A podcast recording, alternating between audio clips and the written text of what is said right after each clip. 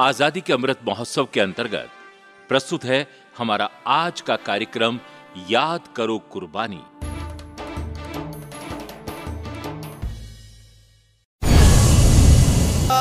याद करो कुर्बानी। याद करो कुर्बानी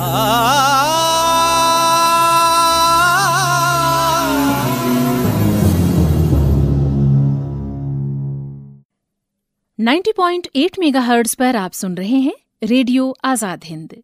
देश का चैनल, देश के लिए। मैं लेकर उपस्थित हूँ कार्यक्रम याद करो कुर्बानी। श्रोताओं, आज इस कार्यक्रम में हम चर्चा करेंगे करतार सिंह सराबा की। एक स्वस्थ, सुंदर सिख नौजवान। सन 1912 में सैन फ्रांसिस्को बंदरगाह पर उतरा और इसे इमिग्रेशन अधिकारी के दफ्तर में पूछताछ के लिए ले जाया गया। इस युवक का नाम था करतार सिंह। उम्र लगभग 16 वर्ष की रही होगी। छरहरा और इकहरा, गोरा बदन पतले पतले होठ। ऊपर उठकर नीचे की ओर झुकती हुई नुकीली नासिका, चमकती हुई कजरारी आँखें और उन्नत ललाट। जी हाँ यही रूपरेखा थी उस नौजवान की, जो सैन फ्रांसिस्को के इमिग्रेशन अधिकारी के सामने खड़ा होकर उसके प्रश्नों के उत्तर दे रहा था। क्या नाम है तुम्हारा? करतार सिंह सराबा। कहाँ से आए हो? हिंदुस्तान से। किस लिए आए हो? पढ़ने के लिए। क्या हिंदुस्तान में अध्ययन करने के लिए कोई स्थान नहीं था? अध्ययन करने के लिए तो वहाँ कई स्थान हैं। पर मैं कैलिफ़ोर्निया विश्वविद्यालय में ही विशेष प्रकार की उच्च शिक्षा प्राप्त करने के लिए यहाँ आया हूँ। यदि तुम्हें अमेरिका में प्रवेश करने की अनुमति न दी जाए तो? तो मैं समझूँगा कि मेरे साथ बहुत बड़ा अन्याय हुआ है। विद्यार्थियों के रास्ते में इस प्रकार की अड़चने डालने से संसार की प्रगति रुक जाएगी। कौन जानता है कि मैं यहाँ से शिक्षा प्राप्त करके संसार की भलाई के लिए कोई बहुत बड़ा कार्य कर सकूँ? हो सकता है कि मुझे यहाँ प्रवेश न मिले, पर संसार अपनी इस भलाई से वंचित हो जाएगा। इतना खरा और सटीक उत्तर सुनकर वो अधिकारी करतार सिंह का मुँह देखता रह गया। उसे प्रवेश की अनुमति मिल गई। वो नौजवान जो भारत से अमेरिका पहुँचा था, पंजाब के लुधियाना ज़िले के सराबा गाँव के एक प्रतिष्ठित सिख परिवार का लड़का था। उसका जन्म सन अठारह सौ छियानवे में हुआ था। जन्म के कुछ दिन बाद ही उसके पिता सरदार मंगल सिंह का देहावसान हो गया। बाबा ने उसे बड़े लाड़ प्यार से पाला। उसके एक चाचा उत्तर प्रदेश के पुलिस विभाग में सब इंस्पेक्टर थे और दूसरे चाचा उड़ीसा प्रांत के वन विभाग में उच्च अधिकारी थे। करतार सिंह की प्रारंभिक शिक्षा लुधियाना के खालसा स्कूल में हुई और हाई स्कूल की शिक्षा के लिए वो अपने चाचा के पास उड़ीसा चले गए। पढ़ाई से कहीं अधिक रुचि उन्हें खेलने में थी। वो कभी इस टीम के साथ खेलते तो कभी उस टीम के साथ और जीतने के लिए जी जान लड़ा देते। शरारतें करने में भी उन्हें खूब मज़ा आता। वो शरारती तो थे, पर उद्दंड नहीं थे। लड़के और अध्यापक सभी उनसे बहुत खुश रहते थे। उन्हीं करतार सिंह की चर्चा आज हम इस कार्यक्रम में कर रहे हैं। मिलते हैं एक छोटे से अंतराल के बाद। सुनिए ये देशभक्ति गीत। यही पाओगे महशर में, जबा मेरे बया मेरा। यही पाओगे महशर में, जबा मेरे बया मेरा। मैं बंदा हिंद वालों का हूँ, है हिंदुस्तान मेरा। यही पाओगे महशर में, जबा मेरा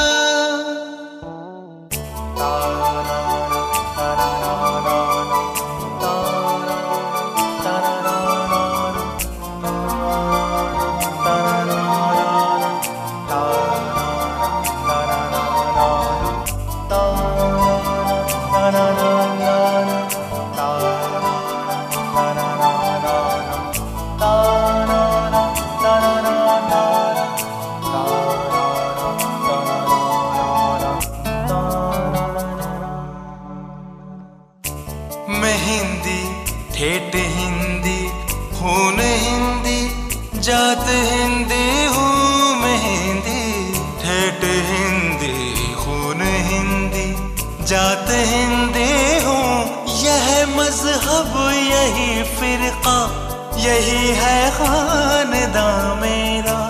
मैं बंदा हिंद वालों का हूँ, है हिंदुस्तान मेरा यही। पाओगे महशर में जबा मेरी बया मेरा श्रोताओं, हमने आपसे चर्चा की कि करतार सिंह को कैलिफ़ोर्निया विश्वविद्यालय में दाखिला मिल गया। एक बात जो करतार सिंह को वहाँ बहुत अखरी, वो ये थी कि वहाँ भारतीयों के साथ लोगों का व्यवहार अच्छा नहीं था। गुलाम देश का होने के कारण भारतीयों को वहाँ हेय दृष्टि से देखा जाता था और ब्लैक इंडियन या डैमी कुली कहकर संबोधित किया जाता था। उन्हें होटलों में ठहरने की अनुमति भी नहीं मिलती थी। करतार सिंह और उस समय वहाँ रहने वाले सभी भारतीयों ने अनुभव किया कि इस प्रकार अपमानित होने से तो कहीं अच्छा है कि देश की आज़ादी के लिए कुछ करके मरा जाए। लोगों का आक्रोश बारूद का रूप धारण कर चुका था। इसी समय उसका विस्फोट करने के लिए चिंगारी के रूप में भारत के प्रसिद्ध क्रांतिकारी लाला हरदयाल इंग्लैंड और फ्रांस होते हुए अमेरिका जा पहुँचे। उन्हीं दिनों पंजाब के प्रसिद्ध क्रांतिकारी भगवान सिंह भी भारत से निष्कासित होकर अमेरिका जा पहुँचे। देश के दीवाने सैन फ्रांसिस्को में एकत्र हो गए। धड़ाधड़ सभाएँ होने लगीं और क्रांति प्रसार का कार्य चल निकला। करतार सिंह ने उस समय तक कैलिफ़ोर्निया विश्वविद्यालय में प्रवेश प्राप्त कर लिया था और एक गैर सरकारी छात्रावास में रहने की व्यवस्था भी कर ली थी। जिसमें तीस भारतीय छात्र रहते थे। उनमें से कुछ तो वे थे जो सशस्त्र क्रांति द्वारा भारत की मुक्ति के लिए प्रयास करने के पक्ष में थे। और कुछ छात्र वे थे जो अध्ययन पूरा करके ब्रिटिश नौकरशाही में प्रवेश पाने की योजनाएँ बना रहे थे। एक बार दिसंबर सन 1912 में लाला हरदयाल ने विद्यार्थियों की एक सभा में ओजस्वी भाषण दिया और छात्र वर्ग को भारत की आज़ादी के लिए सर्वस्व न्योछावर कर देने का आह्वान किया।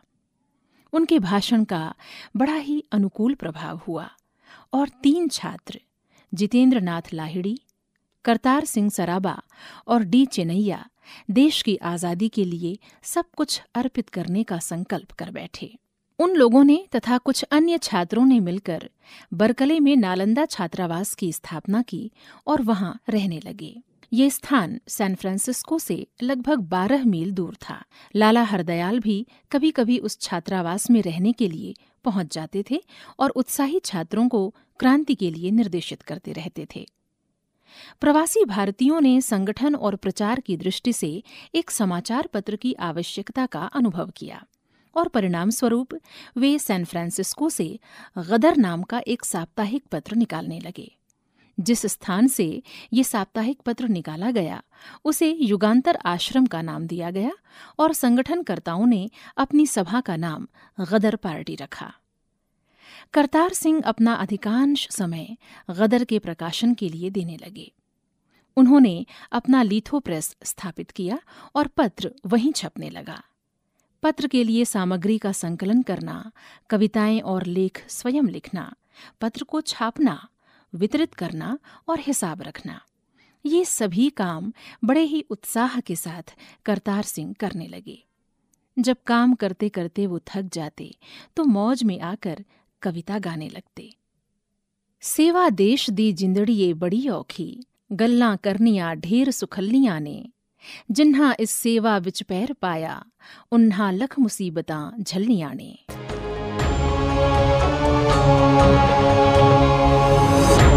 बहू सब मिलके, आवहो भारत भाई ओ बहू सब मिलके भारत भाई।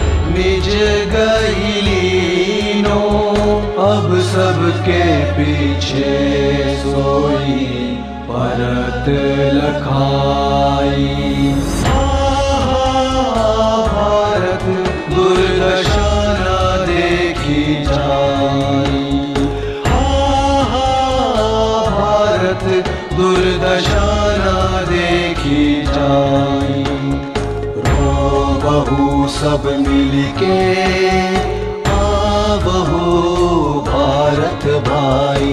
रो बहू सब मिलके, आवहो भारत भाई।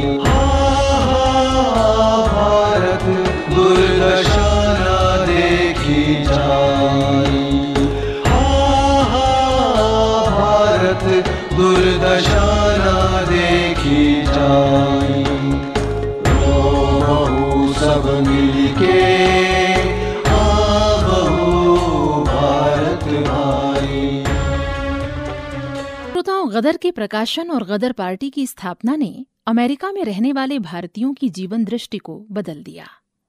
उन लोगों में से हीनता की भावना दूर हुई, आत्मविश्वास जागृत हुआ और भारत की आज़ादी के लिए कुछ कर गुजरने का संकल्प घर कर गया।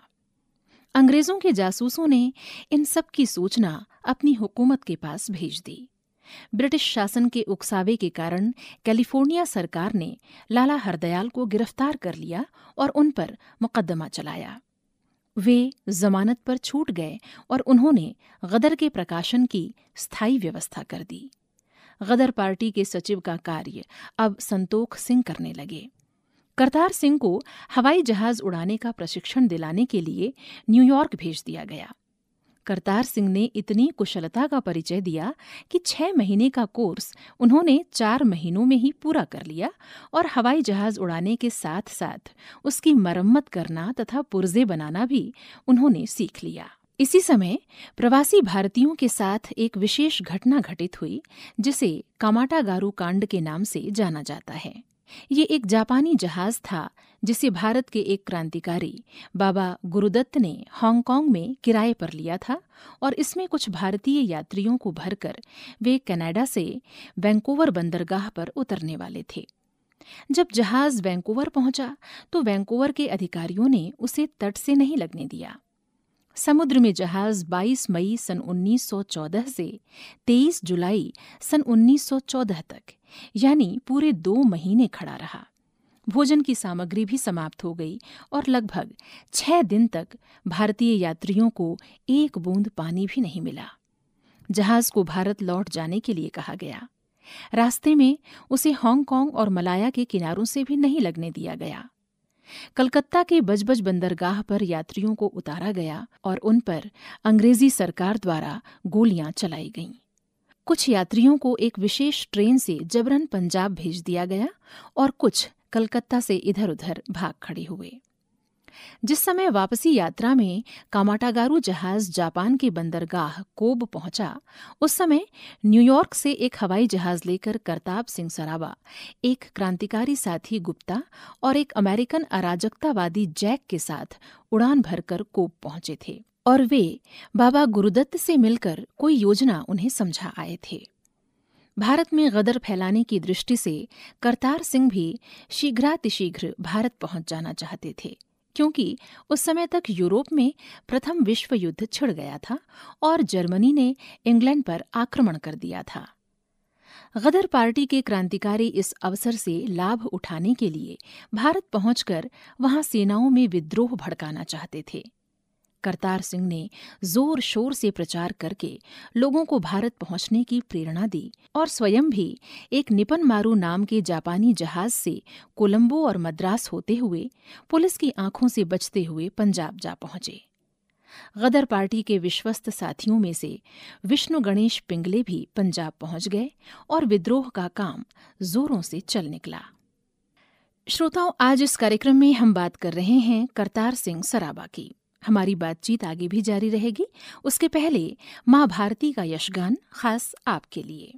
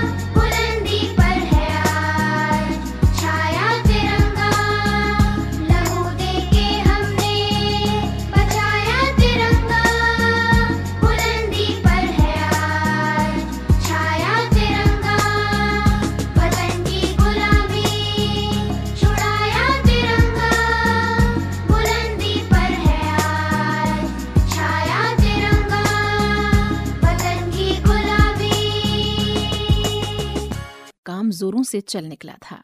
क्रांतिकारियों के पास लेकिन न तो हथियार थे और न ही पैसे। हथियार खरीदने के लिए धन की आवश्यकता थी।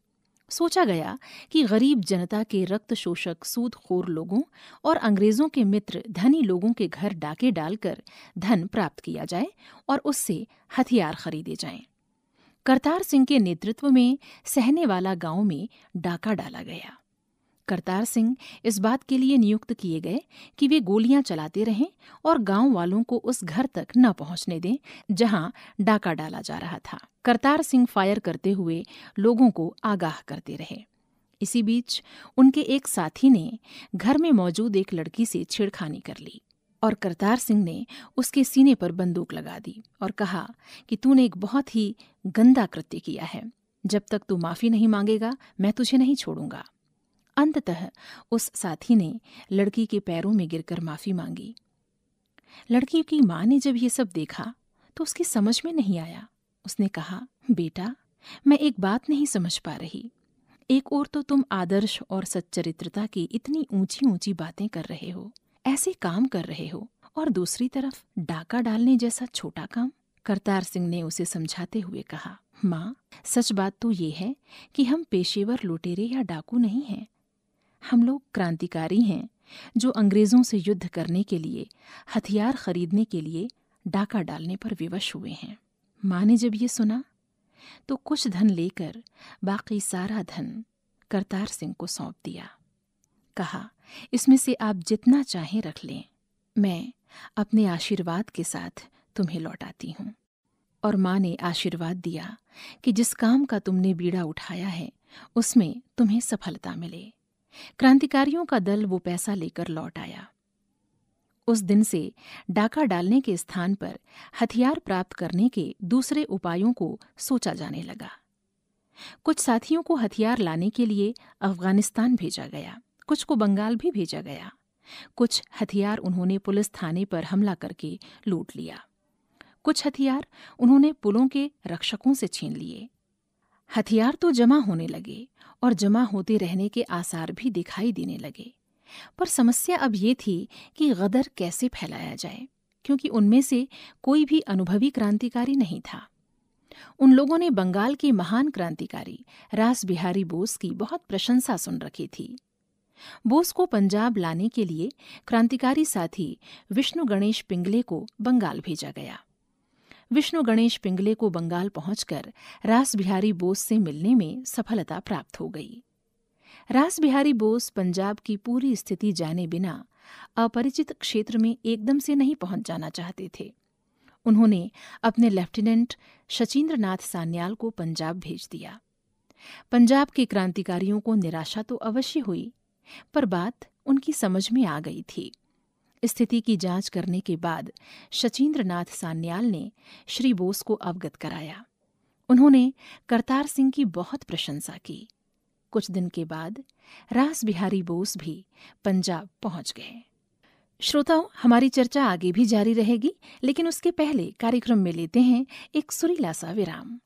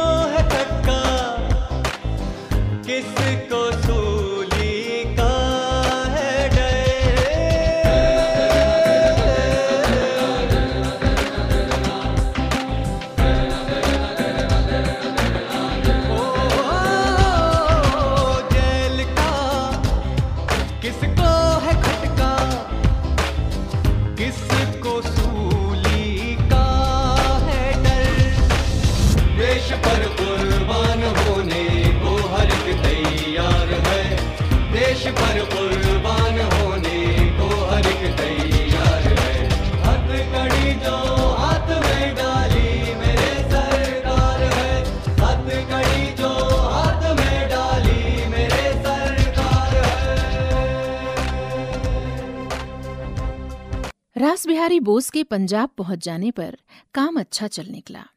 अलग अलग कार्यों के समूह बना लिए गए। क्रांतिकारी लोग पूरे पंजाब में फैली हुई अंग्रेज़ छावनियों में पहुंचकर फौजियों को गदर के लिए तैयार करने लगे। हर छावनी में फौजी लोग उनके रिश्तेदार निकल आते, इसलिए उनसे संपर्क स्थापित करने में कोई विशेष कठिनाई नहीं होती थी। कुछ लोग गांव-गांव घूमकर ग्रामीण जनता को विद्रोह के लिए तैयार करने लगे थे। करतार सिंह सबसे अधिक परिश्रम कर रहे थे। वे धड़ल्ले से छावनियों में भी पहुँच जाते थे और प्रतिदिन साइकिल पर 40-50 मील का चक्कर लगा लेने के बाद भी थकान की शिकायत नहीं करते थे। विप्लव की तिथि 21 फरवरी सन 1915 तय कर ली गई। विष्णु गणेश पिंगले और कुछ अन्य क्रांतिकारी उत्तर प्रदेश के उन सभी स्थानों का चक्कर लगा आए जहाँ जहाँ फौजी छावनियाँ थीं। वे सेना के विद्रोह के लिए जोड़ तोड़ करके आ गए थे। स्वाधीन भारत के झंडे सरकारी भवनों पर फहराने के लिए तैयार कर लिए गए थे। संचार व्यवस्था भंग करने के लिए, पुलों को तोड़ने के लिए, रेल की पटरियों को उखाड़ने और तारों को काटने की पूरी व्यवस्था कर ली गई थी। लेकिन अनजाने ही इस दल में कृपाल सिंह नामक एक देशद्रोही भी भर्ती हो गया था। व्यापक विद्रोह की पूरी तैयारी हो चुकी थी। क्रांतिकारी लोग उसे निरस्त नहीं करना चाहते थे। लेकिन देशद्रोही कृपाल सिंह के प्रवेश के कारण इसकी तिथि में परिवर्तन कर लिया गया। शीघ्रता से 21 फरवरी के स्थान पर विप्लव की तारीख 19 फरवरी कर दी गई। इस परिवर्तित तारीख की सूचना दूर के स्थानों को नहीं भेजी जा सकी। इस बदली हुई तारीख की सूचना भी देशद्रोही कृपाल सिंह ने पुलिस के पास भेज दी और परिणाम स्वरूप सभी क्रांतिकारी गिरफ़्तार हो गए।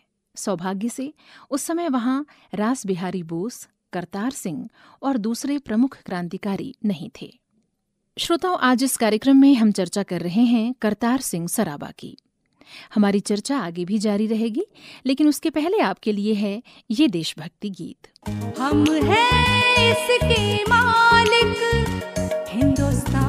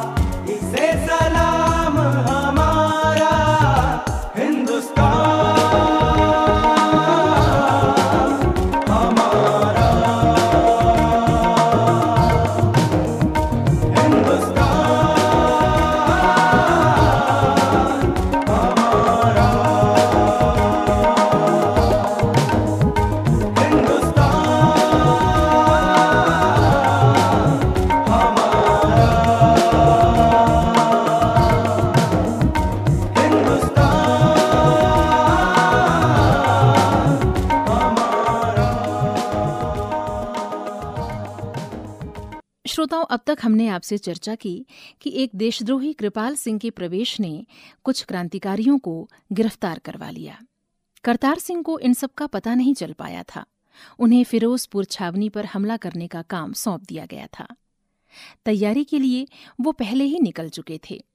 19 फरवरी की सुबह वो 70-80 आदमियों को साथ लिए हुए फिरोजपुर छावनी की ओर गए और उन फौजियों से मिले जो विद्रोह में साथ देने वाले थे। वहाँ का दृश्य बिल्कुल बदला हुआ था। उन लोगों के सारे हथियार रखवा लिए गए। उन लोगों ने करतार सिंह के सामने स्थिति स्पष्ट कर दी। ये तो अच्छा हुआ कि उनमें से कोई गद्दार नहीं था, वरना करतार सिंह वहीं गिरफ़्तार हो जाते। हताश और निराश करतार सिंह संध्या तक लाहौर लौट आए। उन्हें रास बिहारी बोस की चिंता थी। रात को वो उस मकान में पहुँचे जिसमें रास बिहारी बोस थे। वे एक चारपाई पर लेटे हुए थे। पास ही एक दूसरी चारपाई पर करतार सिंह मुर्दा जैसे बनकर लेट गए। दोनों ही एक दूसरे से बात नहीं कर रहे थे। उनके सपने टूट चुके थे। करतार सिंह को ये चिंता सता रही थी कि रास बिहारी बोस को सुरक्षित लाहौर से बाहर कैसे भेजा जाए, क्योंकि उन्हीं के आमंत्रण पर वो लाहौर आए थे। इस मौन को रास बिहारी ने ही भंग किया। वे बोले, आंदोलन तो विफल हो ही गया। अब क्रांतिकारियों को स्वयं को गिरफ्तारी से बचाना चाहिए, या उन्हें भूमिगत हो जाना चाहिए। उस समय उस मकान में रास बिहारी बोस और करतार सिंह के अतिरिक्त हरनाम सिंह तुंडिलात और लाला रामसरन दास भी थे। निश्चित हुआ कि रास बिहारी बोस को जैसे भी हो, बनारस चले जाना चाहिए। रामसरन को कपूरथला जाने का आदेश हुआ और करतार सिंह तथा हरनाम सिंह को एक दिन और वहाँ कुछ अन्य क्रांतिकारियों की प्रतीक्षा में रुकने की बात तय हुई। निश्चय के अनुसार रास बिहारी बोस ने पंजाबी मुसलमान के लिबास में बनारस की गाड़ी पकड़ी और राम सरनदास कपूरथला चले गए। करतार सिंह और हरनाम सिंह वहीं रुके रहे। अगले दिन वहाँ जगत सिंह और सूर सिंह पहुँच गए और वे तीनों अफ़गानिस्तान की ओर जाने की तैयारियाँ करने लगे। बहुत ही होशियारी और सूझबूझ के साथ वे सरहद पार करके अफ़गानिस्तान के इलाके में पहुँच गए। जिया शान से मरान पर प्रतिपल कष्ट उठाया। जिया शान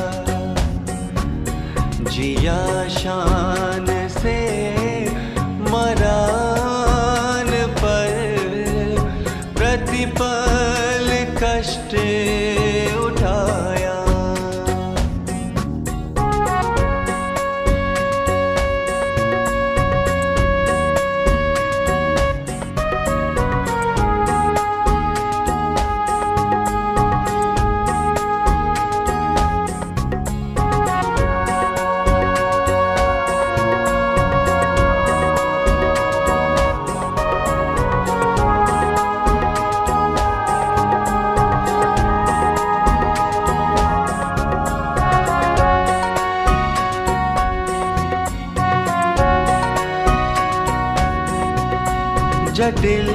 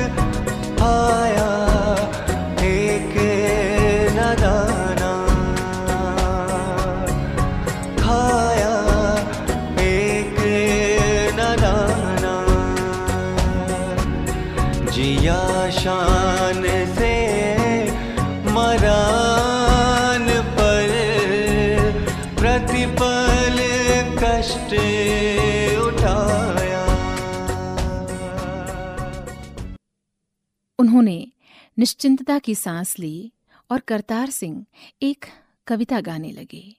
बनी सिर शेरा दे की जाना भज के। अर्थात, शेरों के सिर पर आ बनी है, अब भागकर क्या जाएँगे? इस पंक्ति को गाने के साथ ही करतार सिंह उठकर बैठ गए और साथी से कहा, क्यों जी जगत सिंह? क्या ये कविता दूसरों के लिए लिखी गई थी? क्या इस कविता से हमारा कोई संबंध नहीं है? अपने साथियों को विपत्ति में फंसाकर हमारा चुपचाप खिसक जाना कहाँ तक उचित है? जगत सिंह भी उसी धातु के बने हुए थे, झट से बोल पड़े, अभी क्या बिगड़ा है? हम लोग वापस चलकर एक बार फिर कोशिश करके देख सकते हैं। और पता है, अगर हमने बम बनाना सीख लिया ना तो हम कुछ भी कर दिखाएँगे। कि तभी हरनाम सिंह ने कहा, और कुछ नहीं तो फांसी का फंदा तो कमा ही लेंगे।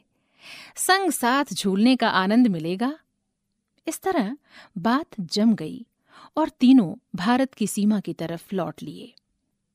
सरगोधा के पास चक नंबर पाँच में पहुँचे और फौजियों में विद्रोह की चर्चा करने लगे। सफलता तो क्या मिलती? वहीं पकड़ लिए गए। गिरफ़्तार करके उन्हें लाहौर पहुँचाया गया। लाहौर की जेल में कड़े पहरे में उन्हें रख दिया गया। कुछ साथी वहाँ पहले से ही मौजूद थे। करतार सिंह को आया हुआ देखकर उन्हें दुख हुआ। वे चाहते थे कि करतार सिंह फांसी से बच जाएँ, लेकिन करतार सिंह तो खुद ही नहीं बचना चाहते थे। आगे क्या हुआ ये हम आपको बताएँगे इस देशगान के बाद। चाहे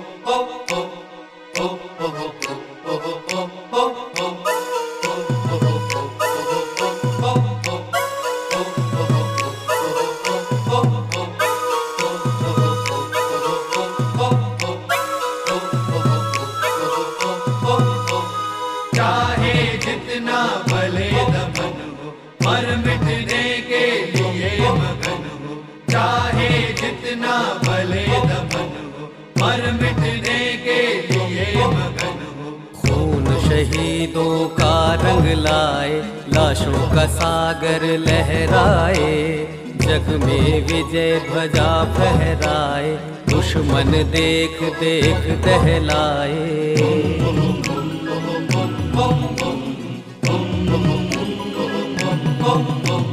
भेंट तुम्हारी ये जीवन हो, मर मिटने के लिए मगन हो। भेंट तुम्हारी ये जीवन हो, मर मिटने के लिए मगन हो, चाहे जितना भले दमन हो, मर मिटने के लिए मगन हो, चाहे जितना भले दमन हो, मर मिटने के लिए मगन हो।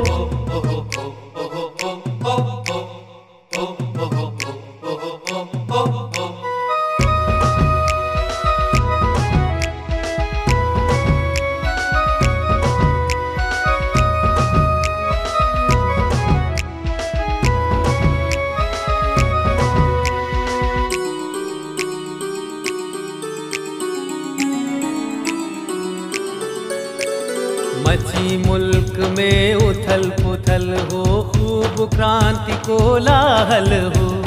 मची मुल्क में उथल पुथल हो, खूब क्रांति को लाहल हो। वीरों का दिल रहा मचल हो, व्याकुल नौकर शाही दल हो। वीरों का दिल रहा मचल हो, व्याकुल नौकर शाही दल हो। नाश जालिमों का भगवन हो, मर मिटने के लिए मगन हो, चाहे जितना भले दमन हो, मर मिटने के लिए मगन हो।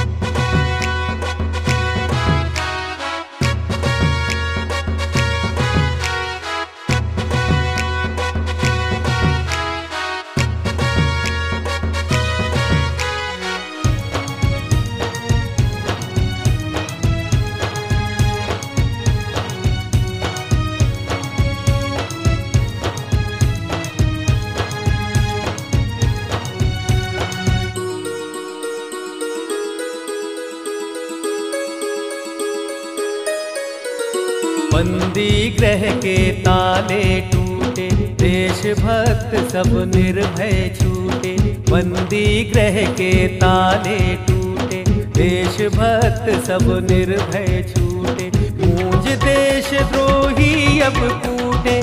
स्वतंत्रता का सुख हम लूटे, मूंज देश द्रोही अब कूटे। स्वतंत्रता का सुख हम लूटे, हरा भरा अब हिंद चमन हो। मर मिटने के लिए मगन हो। खून शहीदों का रंग लाए, लाशों का सागर लहराए। जग में विजय ध्वजा फहराए, दुश्मन देख देख दहलाए।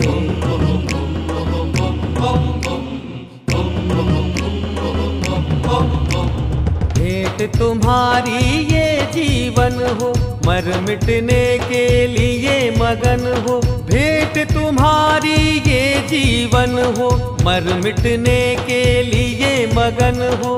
चाहे जितना भले दमन हो, मर मिटने के लिए मगन हो। चाहे जितना भले दमन हो, मर मिटने के लिए मगन हो। चाहे जितना मिटने के लिए मगन हो, चाहे जितना भले दमन हो मर मिटने के लिए मगन हो। खून शहीदों का रंग लाए, लाशों का सागर लहराए, जग में विजय ध्वजा फहराए, दुश्मन देख देख दहलाए।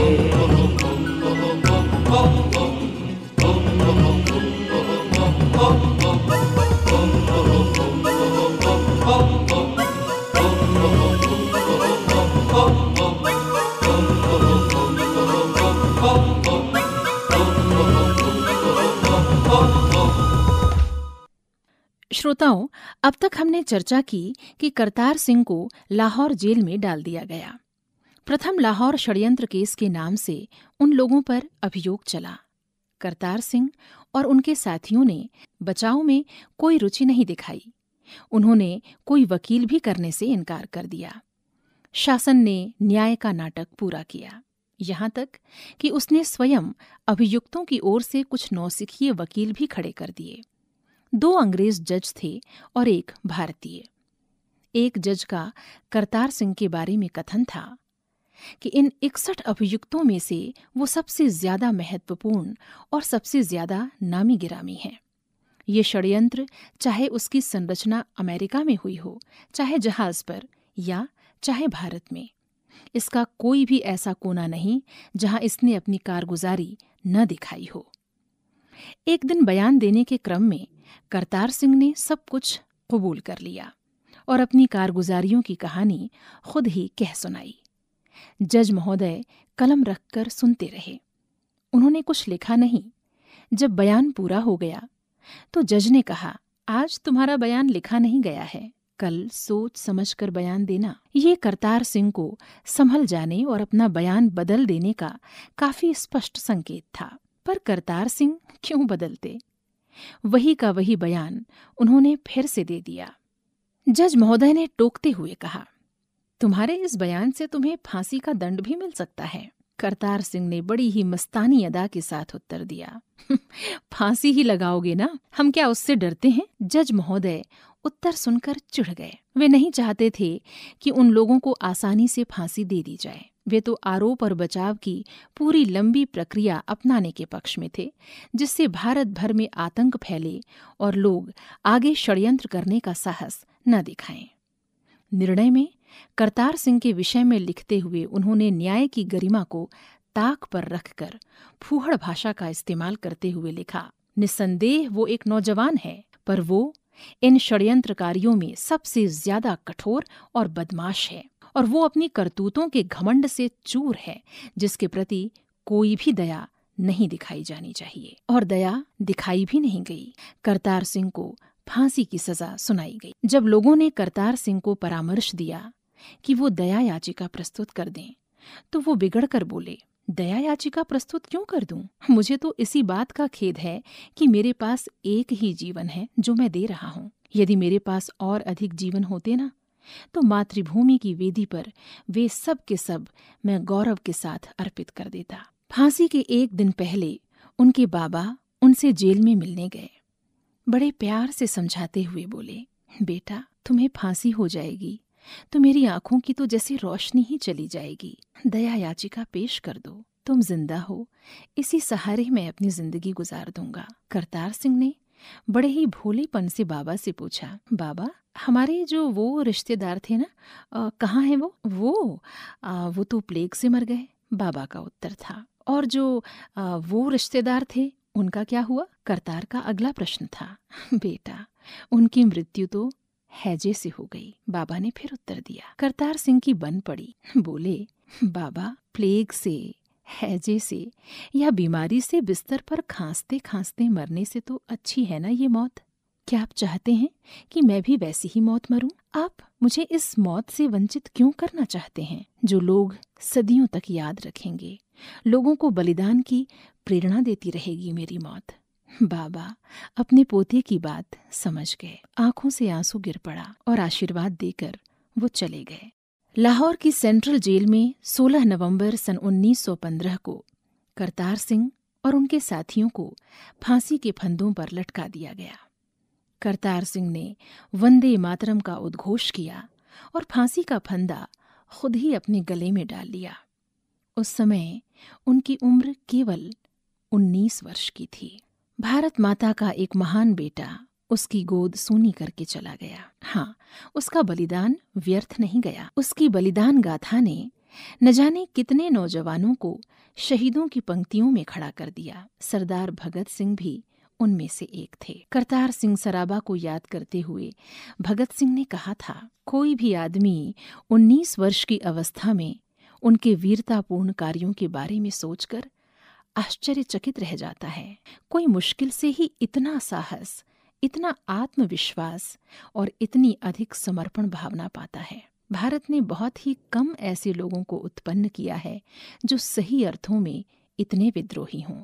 करतार सिंह इन गिने चुने लोगों में से सबसे आगे थे। क्रांति उनकी खून में थी। उनका लक्ष्य इच्छा में और आशा क्रांति में निहित थी। वो इसके लिए ही जीवित रहे और इसी के लिए मर मिटे। ऐसे महान क्रांतिकारी को हमारा शत शत नमन। श्रोताओं, याद करो कुर्बानी। इस कार्यक्रम में आज हम चर्चा कर रहे थे करतार सिंह सराबा की। बहुत जल्द आपसे फिर मुलाकात होगी। तब तक के लिए इजाज़त दें अपनी रेडियो सखी को। नमस्कार। सुनते रहिए 90.8 मेगाहर्ट्ज पर रेडियो आज़ाद हिंद। देश का चैनल, देश के लिए। याद करो कुर्बानी। याद करो कुर्बानी।